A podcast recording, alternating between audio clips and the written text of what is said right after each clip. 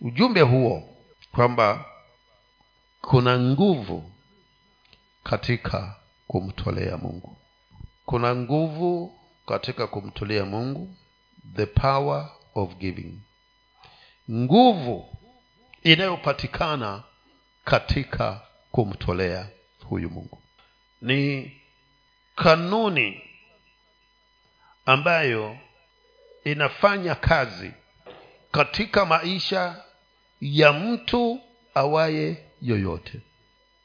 Lakini kwetu sisi ndiyo kanuni ya kipekee ambayo tutakapokuwa waangalifu na kutenda kama vile maandiko yalivyotuagiza kuhusiana na eneo hili la kumtolea bwana ndipo tutaweza kuishi katika hali ile ambayo tunatamani tuweze kuishi. Hivyo basi kuna uwezekano niko vile nilivyo maishani mwangu kwa sababu ya jinsi nilivyojitolea katika tendo hili la kumtolea mungu. Yale maisha ninayoishi ninayaishi kwa sababu ya umbali ule ambao nimejitolea katika kumtolea bwana. Na mungu ni mwaminifu. Yeye akiweka vigezo hawezi akavikeuka madamu amenena na ameweka hiyo kanuni atabaki katika kanuni hiyo. Pili mungu naye ni mungu ambaye anaheshimu uamuzi wa mwanadamu. Ndiposa akawaambia wana wa israeli nimeweka mbele yenu mauti na uzima. Kwa hivyo chochote utakachochagua ndicho kitakachokuwa chako. Kwa nini? Kwa sababu ameheshimu maamuzi ya mwanadamu. Ndio maana hakuna siku hata moja alikuja akakuinua mahali umeketi wakati tunatoa na umeamua kuketi akakwambia lazima nenda ukatoe. Kwa sababu muradhi ameweka hiyo kanuni amekupatia chaguo. Ukitaka kuishi chagua uzima. Na ukitaka mauti chagua mauti. Na kila utakachokichagua ndicho atakachokupatia. Kwa maana umechagua wewe mwenyewe. Na ndivyo ilivyo katika eneo hili la kumtolea bwana. Kwa maana nisipomtolea huyu mungu nimechagua kubaki nikiwa na kupungukiwa. Na nitakapoamua kumtolea nimechagua kubaki kiwa mtu ambaye sina upungufu wowote katika maishani mwangu. Lakini bado maamuzi ameniachilia mimi mwenyewe.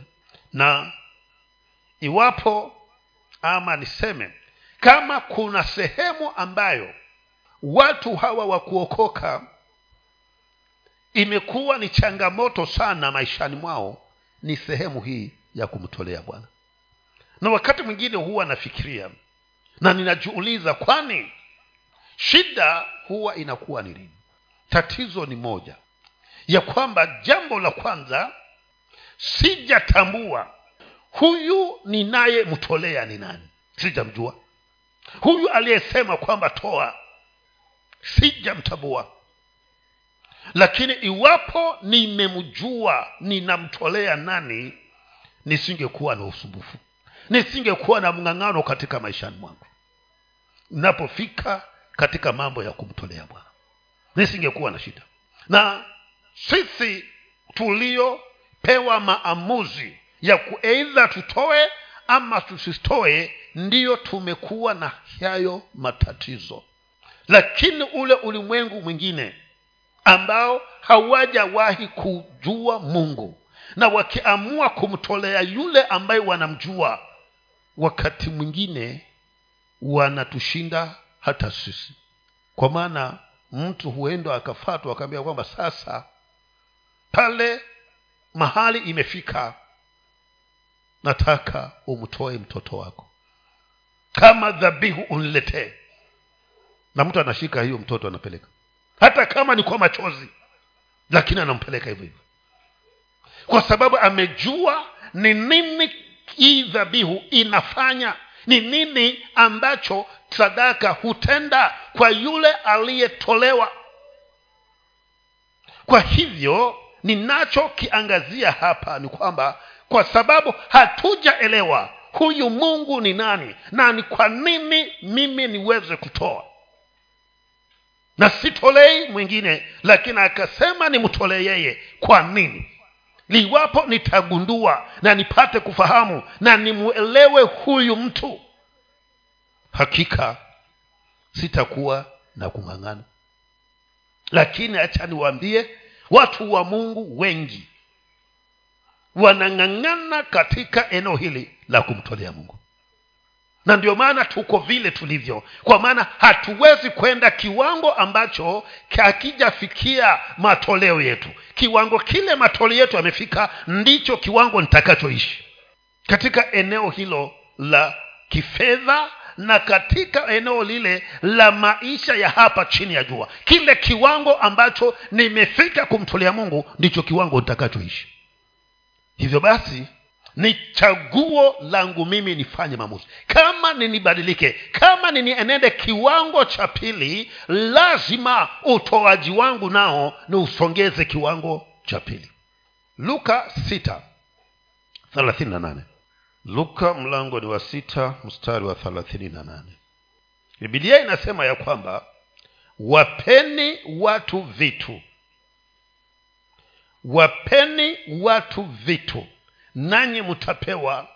Kipimo cha kujaa na kushindiliwa na kusukwasukwa hata kumwagika. Ndicho watu watakachowapa kifuani mwenu. Kwa kuwa kipimo kile kile mpimacho ndicho mtakachopimiwa angalia na ni yesu anazungumza maneno haya. Hakusema kwamba kapeweni lakini anasema kwamba wapeni kwa hivyo kumaanisha ya kwamba kama ni kuwe na mabadiliko katika maishani mwangu si mimi nianze kupokea ni mimi nianze kutoa. Ndipo sasa kile kipimo nitakachokuwa nimempimia kutoa ama kupeana kile kipimo nilichotumia kutoa ndicho kipimo hicho nacho ambacho mungu atakachokitumia na kuamrisha watu wakitumie ili kwamba wakaweze kufanya nini? Kaweze kuniletea. Ndio maana nimesema kiti, kiwango kile cha utoaji wako kia mahali kimefika ndio maisha unayoyaishi sasa lakini kama utakipandisha hicho kiwango cha utoaji wako ninashawishika ya kwamba maisha utakayoyaishi pia yatapanda ngazi. Kwa sababu bwana atanenda na wewe kulingana na mahali pale ambapo umejifikisha wewe mwenyewe. Toeni. Wapeni watu. Walakini kando na hayo tunamrekebisha huyu yesu kristo katika uandikaji wa hiyo huo mstari. Unasema haingekuwa ama haipaswi kuwa wapeni ingekuwa ibaki kwamba basi pokeeni. Lakini bwana aliponena hayo alikuwa anakupatia nafasi wewe ya kujipimia wataka kuishi maisha aina gani hicho ndicho kitu alichokuwa anataka. Ili isije ukasema ya kwamba mimi mungu nina upendeleo. Mbone huyu anaishi vizuri na huyu mimi nami naishi katika hali hii. Na ili hali tunaabudu wewe mungu mmoja tena tunaabudu katika kusanyiko moja kanisa moja. Mbone huyu kwa kiwango hiki na mimi umeniweka kiwango hichi.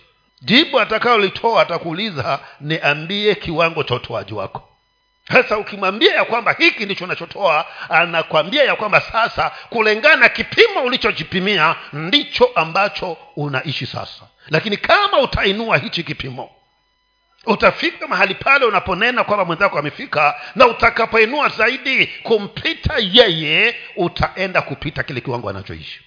Kwa hivyo matatizo si mungu tatizo ni wewe. Tatizo ni mimi ambaye nimefanya maamuzi ya kwamba nimechagua kuishi katika hali hii kupitia kipimo kile ninachopima ninapomtolea mungu. Kwa hivyo kama ni kuwa na mabadiliko chanzo cha mabadiliko ni wewe. Katika eneo lile la maisha yako kama ni kuwa na mabadiliko chanzo cha mabadiliko ni wewe wapendwa huyu mungu ni mungu wa ajabu. Utakaposimama na yeye na katika neno lake utembee katika neno hilo huyu mungu wapendwa ni mungu anatushangaza. Kwa maana anatamani kutimiliza kile alichokinena katika maishani mwako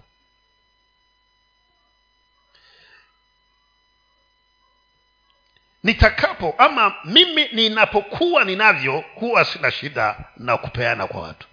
Ili mradhi nimekutana ni mtu ni mhitaji ili mradhi kuna shughuli ambayo niifanywe. Na mungu amekuwa wa ajabu kwamba ameweza kunishangaza kwa sababu ya mambo ambayo wakati mwingine huketi yamenizingira haya mambo na hatimaye yaweze kutendeka. Ninajiuliza hizi fedha zote zimetoka wapi zimetoka wapi? Kama nasiuzi makaa sasa nashindwa hizi fedha zote zimetoka wapi? Na hatimaye jibu nalolipata ni kwamba sasa bwana ninakushukuru. Nasema tu mungu ni asante kwa sababu isingekuwa ni wewe hakika basi mambo haya yangekuwa magumu sana. Lakini kwa sababu nimejifundisha kwamba nikiwa nacho sitaki mwingine ateseke iwapo niko nacho. Na mahali popote ambapo kuna utoaji kwa ajili ya mungu kama niko nacho sizuilii. Na ninaona kwa sababu hiyo mungu ananitendea mambo yasiokuwa ya kawaida. Tamu ile ya pili watoto wakiwa wanaenda shuleni. Kuna mmoja sikulipa fii na si kwamba nilimwambia mtu nataka mtu anilipia ah, yeye mtu mwenyewe alikuja tu akanuuliza wewe una ile fee structure ya abi?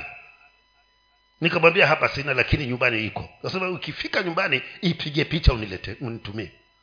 Na nilipofika nyumbani nikaipiga picha nikamtumia. Baada ya siku mbili akasema hizo fi za yeye tamu hii yote mimi nitalipa. Sasa akawa najiuliza kwani huyu mungu huyu mungu ni mungu wa maajabu kiasi gani? Na kwa kweli hiyo wiki haikumalizika akatumana hizo pesa zote kwangu. Sasa ndiyo nasema ya kwamba kiwango kile ambacho umejiwekea katika utoaji wako ndicho kiwango utakachoishi kwa hivyo kwake kwa yeye sikuwa na tatizo la, la fii yake. Tatizo lilikuwa ni tikiti yake na pocket basi nikawa ni afueni.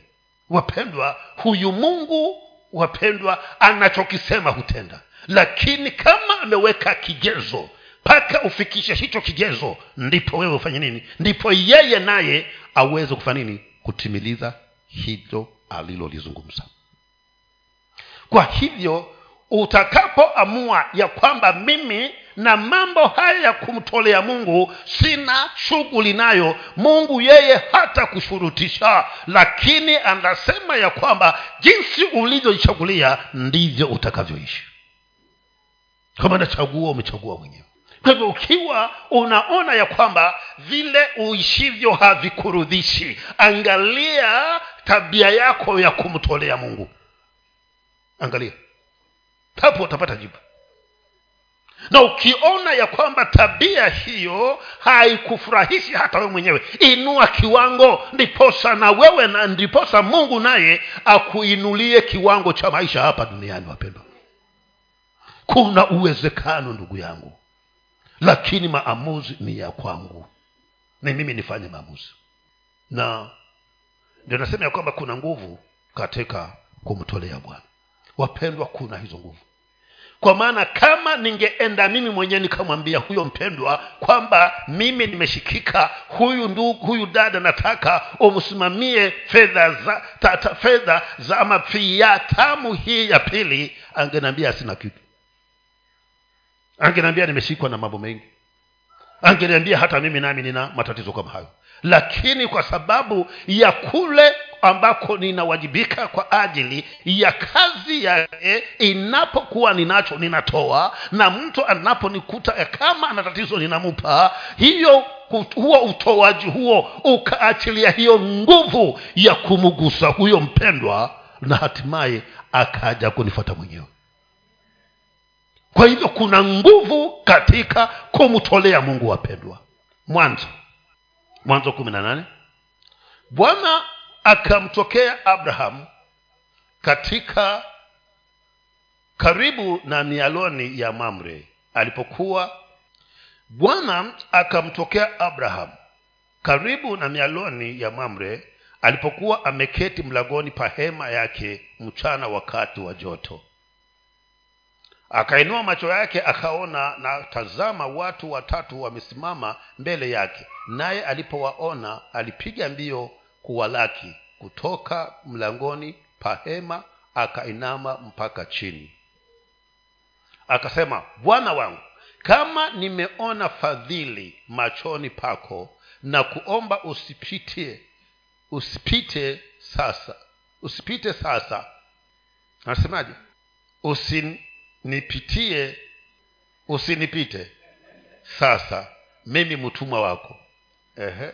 na yaletwe basi maji kidogo mkanawe miguu mkapumzike chini ya mti huu. Nami nitaleta chakula kidogo mkaburudishe mioyo baadaye mwendelee kwa maana mumemjia mtumwa wenu wakasema haya fanya kama ulivyosema.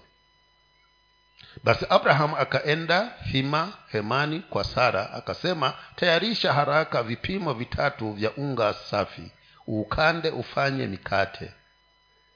Abrahamu akapiga mbio kwenda kundini akaleta ndama wa ng'ombe aliye laini. Mzuri akampa mtumishi naye akamharakisha kuiandaa. Akatwaa siagi na maziwa na ndama iliyoandaa aliyoiandaa akawaandalia mbele yake. Akasema karibu akasimama karibu nao chini ya mti nao wakala wakamwambia yuwapi sara mkeo? Akasema yumo hemani.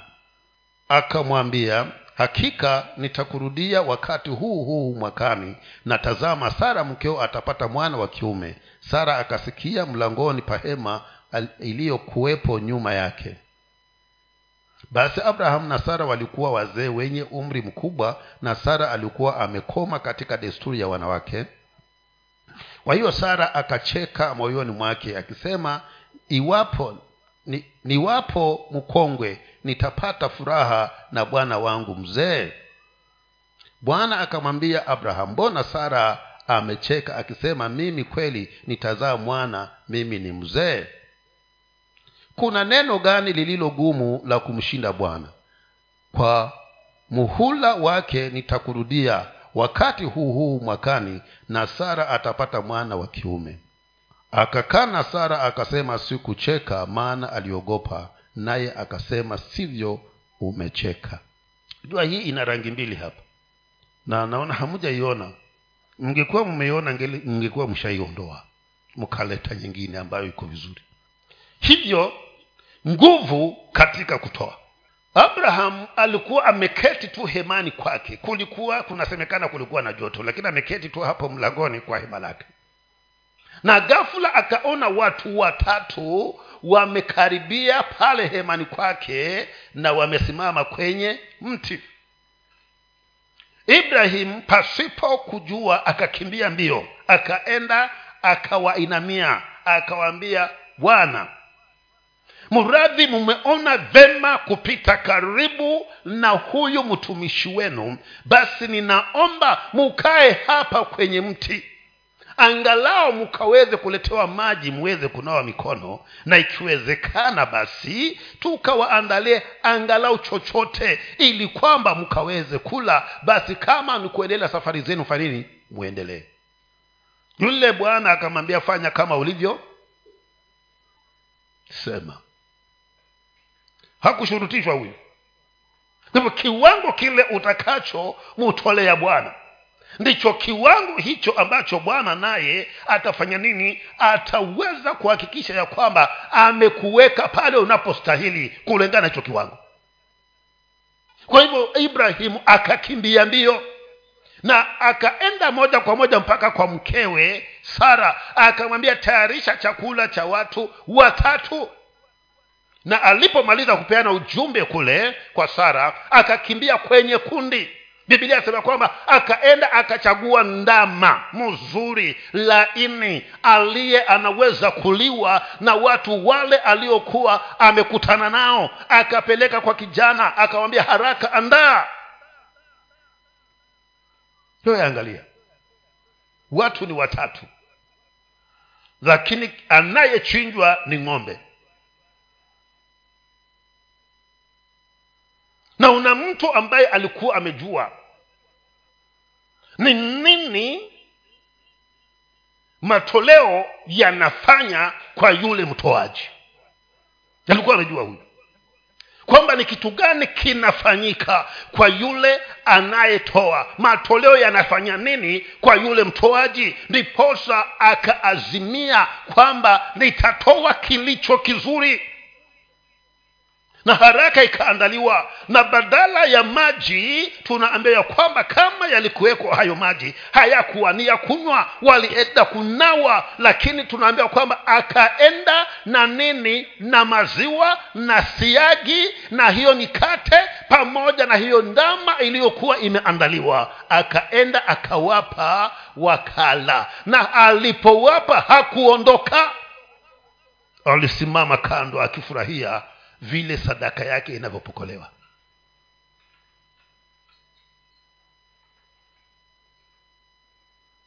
Hasa kwa sababu ya maandalizi kwa sababu ya chaguo alilolichagua kwa sababu hakuenda tu moja kwa moja akashika tu ng'ombe. Haa, alienda kwenye hilo zizi akafanya uchunguzi akachagua kilichokuwa kinafaa yule aliyekuwa anaenda kumtolea nashukuru mungu kwa sababu huyu mzee alijua kwamba matoleo yanafanya nini kwa yule anayetoa. Na baada ya kuwa wapendwa hawa wamekula wamemaliza kuna swali lilikuja. Swali likaja. Wapendwa utakapokuwa umeazimia kumtolea mungu na umguse lazima mungu atasema kitu.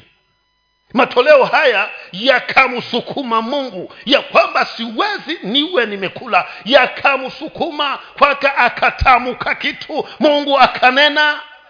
Wataka mungu aseme maishani mwako. Hebu mtolee. Atazungumza. Utakapomtolea bwana kwa moyo wako mkunjufu na ufurahie ya kwamba mimi nimemtolea mungu. Hata uangalie vile jinsi sadaka yako inavyo inavyoliwa na huyo uliyemtolea. Biblia inasema ya kwamba mungu akazungumza. Wataka bwana anene kwa ajili ya maisha yako wataka bwana anene kwa ajili ya biashara yako. Wataka bwana anene kwa ajili ya nyumba yako. Wataka bwana azungumze kwa ajili ya ndoa yako. Hebu mtolee mungu. Kwa maana sadaka inaachilia nguvu za kumfanya mungu atamke jambo anene azungumze. Ibrahim alipomtolea bwana bibilia inasema ya kwamba mungu akazungumza na aliponena alilenga pale palipo na shauku na tamanio la moyo wa ibrahimu akamuuliza mkeo sara yuko akamwambia yuko kule hemani. Hakutaka kwenda kwa sara. Lakini alipoambiwa yuko kwenye hema akasema sasa mimi nitaondoka lakini mwakani wakati kama huu sara mkeo atapakata mtoto wa kiume na hilo ndio lilikuwa tamanio la, la ibrahimu. Hicho ndicho kilikuwa ni kilio cha ibrahimu. Hilo ndilo lilikuwa ni shauku ya ibrahimu katika maishani mwake. Lakini alipomtolea bwana na alipochagua matoleo ya kumrudhisha huyu bwana bwana akarudhika mungu akatamka jambo bwana akanena wapendwa kama ni mungu anene hebu mtolee.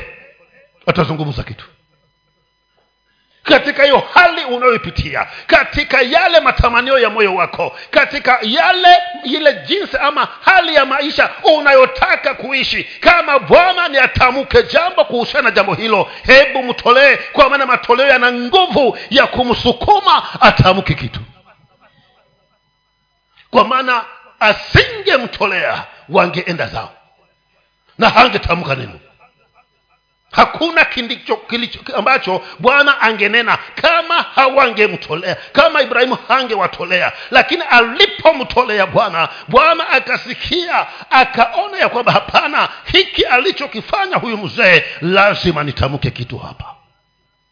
Akasema mkeo mwaka kama huu mwakani wakati muhula ujao wakati kama huu apakata mtoto wa kiume. Na hicho ndicho kilikuwa ni kilio hicho ndicho kilichokuwa ni tamanio hicho ndicho kilichokuwa ni shauku ya moyo wa ibrahimu. Bwana anajua utakapomgusa matoleo yatakapomgusa atatamka kitu kuhusiana na kile ambacho ni tamanio la moyo wako. Bwana akanena sara akajaribu kuangalia.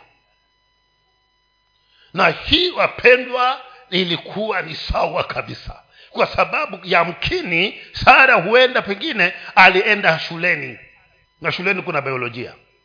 Kwa hivyo akawa shaisoma na akawa imemwingia ya kwamba kuna umri ambako mwanamke akifika umri huo hata mambo ya kujifungua ni ya sahau. Na alikuwa shasahau. Kwa maana licha ya kwamba kuna huo umri yeye ulikuwa umemfikia mara ngapi? Mara mbili. Sababu tu wanasemekana yaweza kuanza miaka miaka arobaini na mitano. Huyo alikuwa tisaini si imejurudia mara mbili kwa hivyo akawa anajua ya kwamba hapa haviwezekani. Isitoshe licha ya mimi niko tisaini mwenzangu yeye ni mia. Kuna lolote kweli pale? Ndio maana akawa anajiuliza kweli vitawezekana lakini mungu akamwambia sara usiwe na hofu kwa maana kuna nguvu katika kumtolea mungu. Usiwe na hofu. Haya matoleo kuna nguvu itaachilia ambayo itasababisha vilivyokufa katika tumbo lako vifufuke viwe hai tena ili nililolitamka liweze kufanyika. Kwa hivyo sara akakana kwa sababu ulikuwa anafikiri anafanya siri kumbe mungu anaona hata huko moyoni. Si huwa tunafanya hata sisi? Tunafikiria kwamba tuwafanya siri mungu asijue kumbe anaona mpaka wapi? Huko moyoni. Na bwana akamwambia ya kwamba sara ninajua ninaelewa. Na hata hayo ambayo ni mawazo uko nayo ninayafahamu. Ninajua. Lakini nataka nikuulize swali. Je kuna lolote gumu ambalo mimi mungu siwezi nikalifanya? Sara hakujibu. Akamwambia haya mi naenda. Lakini mwakani wakati kama huu kutalia mtoto hapa nyumbani. Wapendwa kuna nguvu katika kumtolea mungu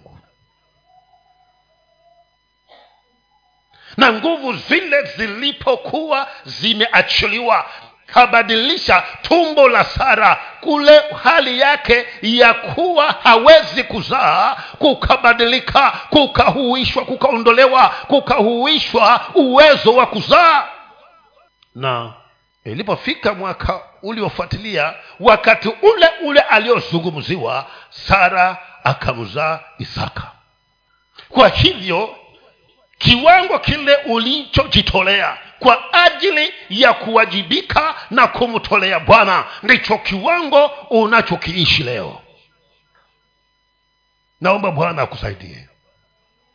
Angalau uweze kuondoka katika hali hiyo ya kusitasita bwana akuneemeshe bwana aachilie neema yake. Bwana aachilie uamsho. Bwana aachilie uvivio. Ujue ya kwamba kumbe kumtolea mungu sikupoteza lakini nawekeza. Na huwezi ukamtolea mungu. Mungu akakosa kukujibu. Kwa maana yeye si dhalimu. Lakini shida ni moja ya kwamba hatumuoni huyo bwana katika eneo hilo la matoleo hatuoni mungu. Tunaona vitu vingine ama watu wengine. Na kwa sababu unaona mtu hautaweza kujinyima kutoa kwa sababu unafikiria vyaenda kwa mtu. Lakini ibrahimu hakujali. Wawe ni watu wawe ni akina nani hakujali akasema mimi mradi wamefika kwangu hawataondoka bila. Lazima nijitolee kwanza kuwatumikia na alafu baada ya kujitolea kuwatumikia nitatoa kile kilicho safi. Kwa sababu kule kukimbia mbio ulikuwa ni utumishi anawatumi alianza kujitolea yeye mwenyewe na baadaye ndio akasema sasa na vyote nilivyo navyo pia ni vya nani? Ni vyako. Lakini wewe ndio wa mungu. Ulivyo navyo ni vyako ndo shida hiyo inakuja ya kwamba mimi ndimi ni wa mungu lakini nilivyo navyo, nilivyo navyo mimi ni vyangu. Lakini ibrahimu akasema iwapo mimi ndi wa mungu hata nilivyo navyo navyo ni vya nani? Ni vya bwana. Na kwa sababu ni vya bwana nitamtolea kile kilicho kizuri. Na alipotoa kilicho kizuri mungu akazungumza. Kama ni anene hebu mguse na matoleo yako. Wapendwa tuna uwezo wa kuishi maisha yale unayotamani. Lakini kigezo ni matoleo yako. Hicho ndicho kitafanya maamuzi. Na hatimaye sara akajifungua mtoto. Mama ambaye alikuwa ameishi usichana wake tangu kuolewa tuseme aliolewa na miaka ngapi? Ishirini na mitano. Kwa maana hapo ndipo wasichana huwa anang'ang'ana sana. Asigonge thelathini lakini kwa sababu gani? Arobaini na tano. Kwa mng'ang'ano wote ni kwamba arobaini na tano aifikie akiwa amemaliza haya mengine yote. Hasa naye akawa pengine ameolewa na miaka ishirini na mitano. Sasa akang'ang'ana kweli lakini havikuwa kwa maana orevi kule ndani kulikuwa hakuwezekani kwa sababu inasemekana kwamba sara alikuwa mtasa. Lakini nini kilicho uondoa utasa? Ile nguvu ya matoleo ikaondoa nini? Utasa wa sara ukaondoa pia uzee wa sara. Ukaondoa pia uzee wa nani? Wa ibrahimu choshoo na gukaa hata walikuwa wanakaribiana kweli? Kwa sababu mimi nilipomwona babu nikiingia pale nyumbani kwake nikiwa nimetumwa kulikuwa na vitanda viwili. Kimoja cha nyanya kingine cha nani? Kulikuwa kuna kutoka mtoto hapo lakini kwa sababu ya nguvu za matoleo kwa sababu ya nguvu ya kutoa kwake ibrahimu akahuishwa na sara naye akahuishwa na katika uzee wake ibrahimu akiwa miaka mia moja na moja sara miaka tisaini na moja wakazaa mtoto isaac. Wapendwa kuna nguvu katika kumtolea mungu. Na tumtolee huyu kwa gharama yoyote iwayo kwa kiwango chochote mpendwa unapotoa kwa ajili ya mungu haupotezi. Umewekeza tena mahali palipo na uhakika kwamba huwezi ukaenda hasara. Huwezi ukaenda hasara. Huyu mungu wa mbinguni ni wajabu wafalme wa pili nne wafalme wa pili nne. Nguvu katika kumtolea bwana.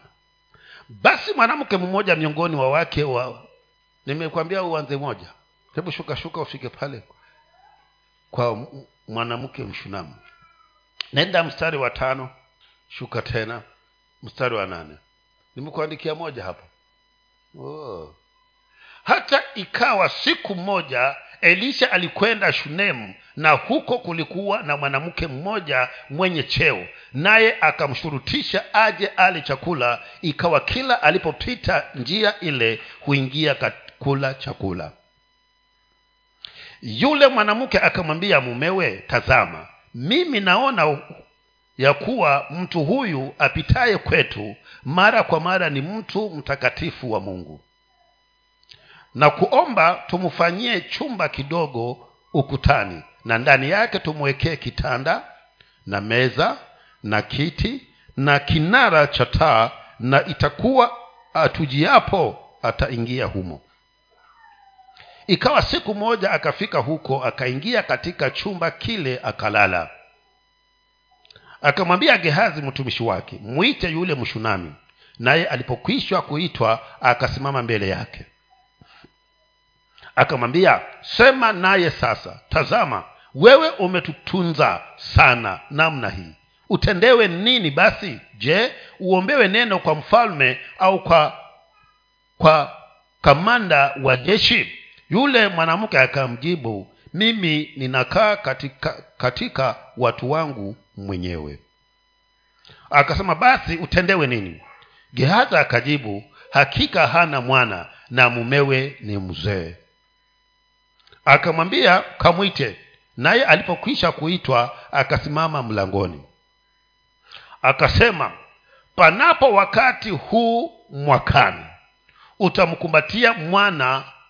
Akasema la bwana wangu wewe mtu wa mungu usiniambie mimi mjakazi wako uongo. Yule mwanamke akachukua mimba akazaa mtoto wa kiume wakati huo huo mwakani kama elisha alivyomwambia. Nguvu katika kumtolea mungu. Nimepita mara ngapi ya karibu na wewe hapo huoni kwamba huu ni mtumishi wa bwana? Lakini huyu mama akawa anaangalia huyu mzee anayepitapita hapa na kama ana neno atakalolitamka ni salamu tu anasalimia na nenda zake. Huyu onekana hapana. Si mzee wa kawaida huyu ndo siku moja akamwambia mzee lazima ingia nyumbani mwangu ule chakula. Na naamini ya kwamba elisha hakusema ni sawa. Because umeambia kwamba akamshurutisha. Kwa hivyo kushurutishwa ni kusema ya kwamba alikuwa amekataa lakini huyu mama akaamua ya kwamba hapana nashawishika ya kwamba wewe uwe unakula nyumbani kwangu. Na elisha akakubali. Na alipokubali akaenda akakula. Baada ya kula akamwambia sasa mzee anaenda hatua ya pili. Sikuwa nimekuita ule hivi leo tu peke yake lakini kila utakapopitia mahali hapa usipite ingia hapa ule basi kama ni kuenda ufanye nini? Uende. Naona hivyo viwango vya kutoa wapi. Alimpatia sahani ya kwanza. Baada ya sahani ya pili anamwambia sasa baada ya sahani ya kwanza anamwambia sasa si kwamba nilikuwa na kuita hivi leo. Nataka kila ukipita hapa ufanye nini? Uwe unakula. Nivifanye hivyo mara mbili tatu ama wiki sutanifungia mlango ukiona wafunga mlango haya luka natoka toka hata na mimi nami kumbe sikutoka. Umesinywa. Ona unaona wapendo sasa si kwamba eti unamtatiza una, una, una, una mtu. Ah, wajitatiza mwenyewe kwa sababu hayo matoleo yako ndiyo yatakayokufungulia yale unayo yaliyo matamanio ya moyo wako kwa maana matoleo wapendwa yanaachilia nguvu. Alipomwambia sasa njoo kila akajua kwamba akamwangalia akamwangalia akaona kwamba mzee baada ya kula huwa anasinzia sinzia huyu. Sasa hatuwezi kumwambia aje alale kwetu nyumbani. Akamfata mumewe. Akamwambia bwanangu hmm, mume wangu mimi nahisi huyu mtu ni mtakatifu wa bwana. Kwa hivyo naomba tumjengee chumba huko juu kando kando tu ya ukuta tumjengee chumba. Ambacho chumba hicho yani uangalia yale matoleo ya huyu mama vile jinsi ambavyo anapanda hatua. Baada ya sahani ya kwanza anamwambia kila siku hivi sasa aingie gharama ya kujenga chumba kwa sababu ya mtumishi wa bwana. Mume akasema fanya kama linavyokupendeza kwa hivyo mafundi wakaitwa wakaja wakajenga. Wapendwa nataka nikwambie ya kwamba haikujengwa vile unavyofikiria. Ilijengwa vizuri. Ilirembeshwa hiyo nyumba. Kwa maana alijua ninatengenezea mtumishi wa bwana. Na mtumishi wa bwana ninapomtumikia ninamtumikia mungu. Kwa hivyo kilirembeshwa hicho chumba na baada ya kurembeshwa chumba akasema ya kwamba si chumba tu aje alale kwa mkeka. Nitaweka fanicha mwaziona hizi baada ya kuwa askofu tumemaliza ibada ile ya tatu njo keti usikie pakoje? Nafikiri hakuwekewa kama hizi. Alienda akatafutia viti vizuri wapendwa. Viti vizuri. Vya gharama ya juu. Kwa sababu amejua matoleo yanafanya nini akamwekea pale. Meza nayo hakuenda kuchongewa wapi? Hapa nachapa kazi. Hakuenda hapo. Aliingia naivas. Akaangalia meza mzuri kabisa. Ukibahatika siku moja ukiingia kule kwa askofu kuna kitambaa kimetandikwa kwa hiyo meza. Ondoa hicho kitambaa. Uangalie hiyo meza. Nafikiri si hiyo aliyowekewa elisha. Unaona hayo mambo apenda yaani kutafuta kuchokoza mungu afanye kitu. Huyu mama alikuwa anatafuta tu kwamba mungu amchokoze. Kwa hivyo akaenda naivas akatafuta meza nzuri. Ikaja ikawekwa pale. Godoro nalo ni si lile godoro la miezi mitatu. Ukilala hata wasema hupata usingizi kumbe wa, ni hizo mbao ndo zinakuumiza. Si godoro hili akanunuliwa godoro ambalo hata ukiketi ukiinuka nikaona kama kulikuwa hakuketi mtu kiti nacho kikawekwa kitu kizuri. Na iwapo ilikuwa ametengeneza hivyo na amini ya kwamba humo mwenye hicho chumba pia mulikuwa na jokovu uliwekwa friji ndugu yangu. Na si kwincha ama joljas zilikuwa zinawekwa hapo. Asubuhi kuna blendiwa kawa ni avocado ni passion na orange zinawekwa hapo ndani. Mtumishi wa mungu ajachague tu. Sasa kilipokamilika elisha na yule mtumishi wake gehazi wakawa akifika pale. Hawana haraka wamefika holiday. Ulipeza mnawaza hata mawazo ya kumlipia mama mama askofu na askofu. Angalau mnamwona amechoka lakini hamumuwazia. Angalau aende zanzibar tu akakae wiki moja si mwezi wiki tu. Na mama tu huku. Na tena simu zote zote zimefanya nini? Zimefungwa hata ikiwezekana ziache huku aende akanunue nyingine na namba nyingine ya tanzania huku. Ili mkimtafuta awe ni mteja mpaka atakaporudi. Huyu mshinami aligundua hiyo siri. Na elisha alipoangalia vile jinsi mama huyu amejitolea kumtolea bwana siku moja alipoingia pale amekula amekunywa sasa anasoma maandiko. Roho wa bwana akamzungumzia ya kwamba elisha kuna nguvu katika kutoa. Ndio akamwambia gehazi mwite huyo mama. Mama akaenda akaitwa akaulizwa mama umesumbuka na sisi jinsi hii? Umetutumikia jinsi ambavyo umetutumikia. Ufanyiwe nini? Je kuna neno uzungumziwe kwa mfalme ama kwa amiri jeshi wa nchi hii? Mama akasema sina matatizo nayo. Nina direct namba ya hao watu wawili leo nikitaka kupiga rais hata yangu haipiti kwa sekretari yaenda moja kwa moja kwake. Akaulizwa basi ufanyiwe nini? Akanyamaza. Na aliponyamaza aliondoka. Lakini gehazi akasema ya kwamba bwana tumekuwa tukija hapa hatujaona mtoto mahali hapa. Akamwambia mwite alipoitwa akamwambia mama sasa natangaza mwakani wakati kama huu utazaa mtoto wa kiume. Akawa amegusa ndipo. Mama akamwambia mtumishi wa bwana usimdanganye usimdanganye mujakazi wako. Kwa sababu ninajijua na pia akawa anajua ya kwamba wataka niende nikakae na nani ndo nipateo mtoto si bibilia imesemaje? Mumewe alikuwa ni unaona. Ndo akasema usinidanganye. Kwa maana licha ya mimi kuwa najijua hata huyo mwenzangu pia hali zake nafanya nini? Nazielewa. Lakini elisha akasema ya kwamba kuna nguvu wapendwa katika kile ulichonifanyia hasitaki kujua kuna hali gani kwako wewe ama mwenzako ana hali gani. Ninachosema ni kwamba kwa matoleo haya kutazaliwa mtoto hapa mwakani. Hmm. akaondoka. Elisha naye akafata shughuli zake. Lakini alipoenda kule chumbani kwake usiku akaona hu mzee anamkaribia karibia. Sma leo kuna nini leo? Baadaye akafanya nini? Akajikuta ni mja mzito na mtoto akafanya nini? Lakini ni nini kiliachilia hiyo nguvu ya kubadilisha zile hali zilizokuwa zimesababisha pale kwenye lile boma kusiwa na mtoto? Matoleo. Wapendwa matoleo yako ndiyo yatakuamulia utaishi maisha aina gani hawa walipokuwa wameamua kuto kumtolea bwana wana mali ni kweli lakini wana kilio ambacho hata hizo mali haziwezi kafanya nini? Zikaleta jawabu.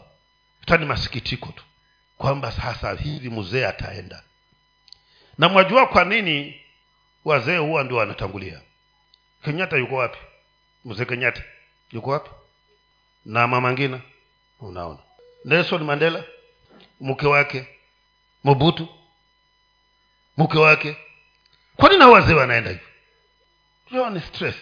Ndizo zinawapeleka wazee haraka. Na zingine zatoka kwa nani? Kwenye akina mama. Hamjui kutoa.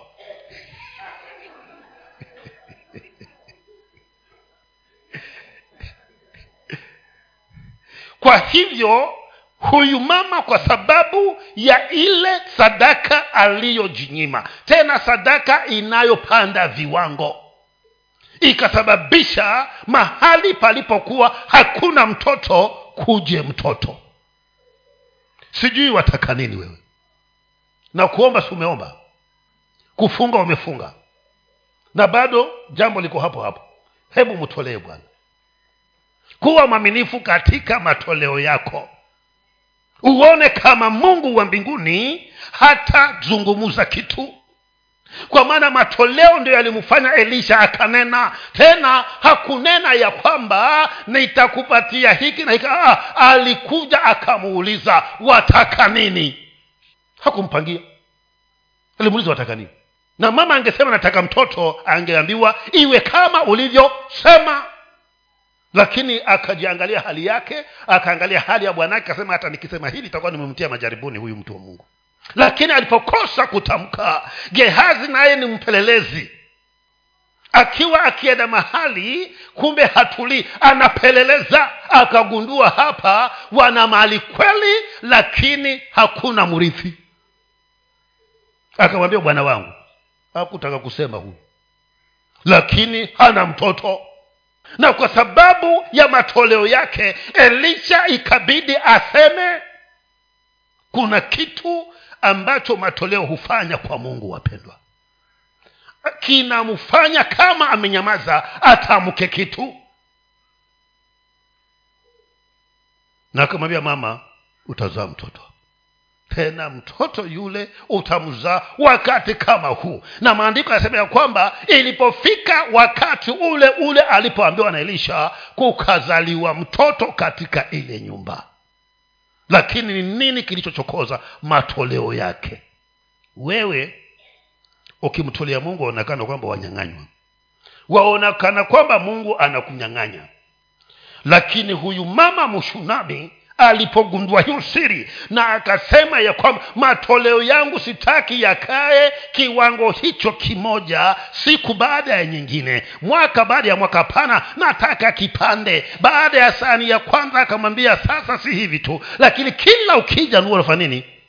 Unaingia hapo unakula na baada ya hapo akasema sikuja kula tu nitakutengenezea mahali pa kupumzika baada ya kula. Tena sikutengeneza mahali, pahali pazuri na niweke fanicha zote finishingi nzuri kiacha kwamba ukiingia moyo wako usikie kuburudika. Na kwa sababu ya hilo likaugusa moyo wa mungu. Akasema amesumbuka hivi lazima nitamke neno kwa huyu mama.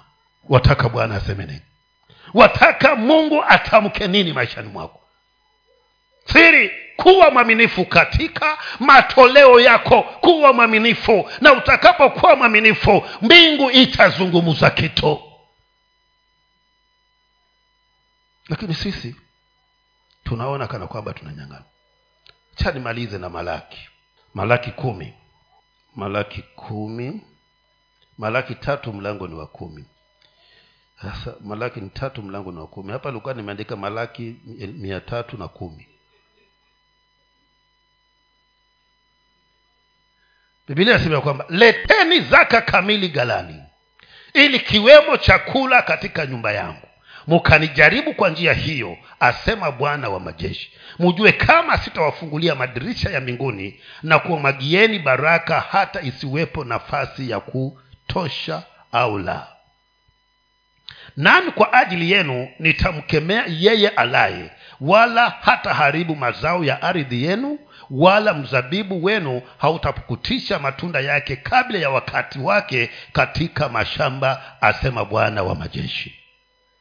Na mataifa yote watawaiteni heri maana mtakuwa nchi ya kupendeza sana asema bwana wa majeshi. Kila mstari anasema anasema nani? Asema anasema bishop birura. Anasema anasema bwana wa nani? Wa majeshi. Leteni zaka kamili na dhabihu ili nyumbani mwa bwana mkaweze kuwa na chakula. Na mukanijaribu kwa hilo muone kana kwamba sitafungua madirisha ya mbinguni na niwamiminie baraka mpaka mukose mahali pa kuziweka. Ukifika hapo katika masomo kusoma kwako kwa bibilia wapapita mbio hapo.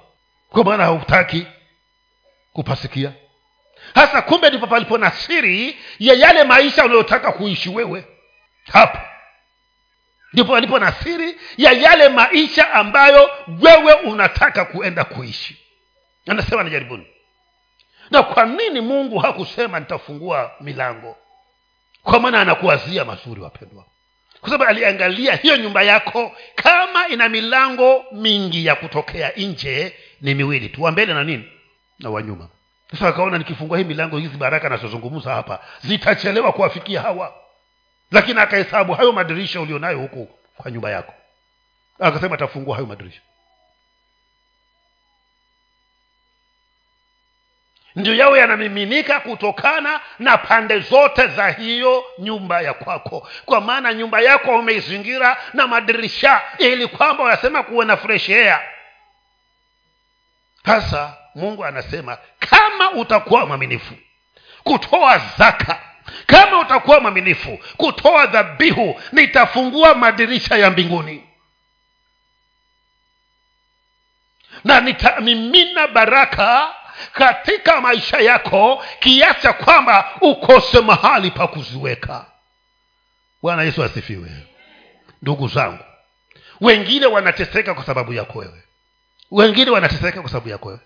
Kwa maana umekosa kuwa mtiifu umekosa kuwa mwaminifu ndiposa hapa zile utakazokosa mahali pa kuziweka utazipeleka kwa jirani.